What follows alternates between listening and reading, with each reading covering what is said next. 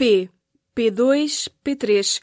E o que é o P3? O P3 é um website, faz parte do público, como se fosse o irmão mais novo do, do público, e está direcionado para um público jovem. Uh, aquilo que tentamos fazer é tratarmos tudo por tu, todos os temas, tendo em vista esta perspectiva do público jovem. Reservado ao público.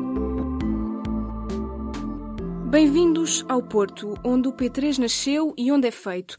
Tratamos tudo por tu, é assim que se define o site pensado para o público jovem, mas que não se fica só nele. Então, meu nome é Amanda Ribeiro, sou subeditora do P3, hum, uma função recente.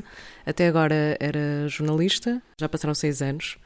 Seis anos é bastante tempo, realmente, e parecendo que não, se há seis anos existiam certas coisas que, hum, a que nós nos podemos dedicar inteiramente, uh, talvez agora esteja no tempo de reformular certas fórmulas. Por exemplo, uh, lembro-me bem que há seis anos, quando eu fiz parte da equipa fundadora do P3, raramente nós víamos jovens uh, na imprensa. E daí também ter sido, o, e esse também foi o fundamento de, de, da criação do P3. Voltamos no tempo. O P3 surgiu de uma parceria inédita e inovadora com a Universidade do Porto, surge num contexto em que a informação para um público mais jovem pura e simplesmente não existia no, na imprensa portuguesa.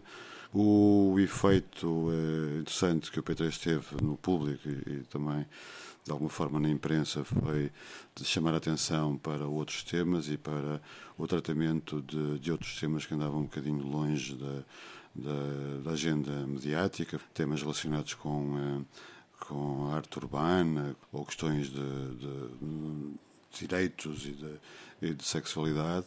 Este é o Amilcar Correia. Meu nome é Amilcar Correia, sou editor executivo do Público, na redação do Porto, e fui o fundador do, do P3 há seis anos. E hoje? Tem ainda hoje um efeito muito interessante no público, porque eh, muitos dos temas que são aqueles que são mais uh, disruptivos ou mais uh, que são mais fora da caixa são temas que são feitos pelo, pelos jornalistas do P3 e que depois, para além de serem usados no P3, são também publicados na, na edição impressa. Quando o P3 apareceu, falava-se muito da geração Arrasca, era, era o tópico na altura, não é? a propósito da, da crise, da troika, do desemprego entre os jovens, etc. E hoje em dia as pessoas da geração Arrasca, ou seja, a geração Arrasca em si, está muito mais presente nos órgãos de, de, comunicação. E acho que desde essa altura, desde 2011, os jovens têm sido mais, mais chamados. Eh, isso também faz com que haja mais interesse por parte dos próprios jovens, pelo menos da maneira como, como nós vemos isso. E pode, pode criar-se aí um ciclo que pode ser interessante. Ouvimos Ana Maria Henriques. Meu nome é Ana Maria Henriques e sou sua editora do P3. Hashtag P3Top é uma tag muito popular no Instagram. Há o caso do Instagram, que no início era muito pouco conhecido em Portugal e que hoje em dia é uma rede social usada por milhares de pessoas, né? E quase todos os órgãos de comunicação estão no Instagram também. E no início era uma coisa muito nossa, no sentido em que uh, nos divertíamos a fazer, uh, a fazer aquilo e que não aparecia assim tantas vezes quanto isso. São quase 2 milhões de uploads de fotografias com a tag criada pelo P3 na rede social. E em relação aos temas, sobre o que fala afinal o P3? Temas de comportamento interessam bastante. Uh, novos tipos de comportamento, novas tendências da sociedade, acho que vão interessando bastante. Uh, uma coisa que também é muito que é muito importante, eu acho, é as questões de trabalho.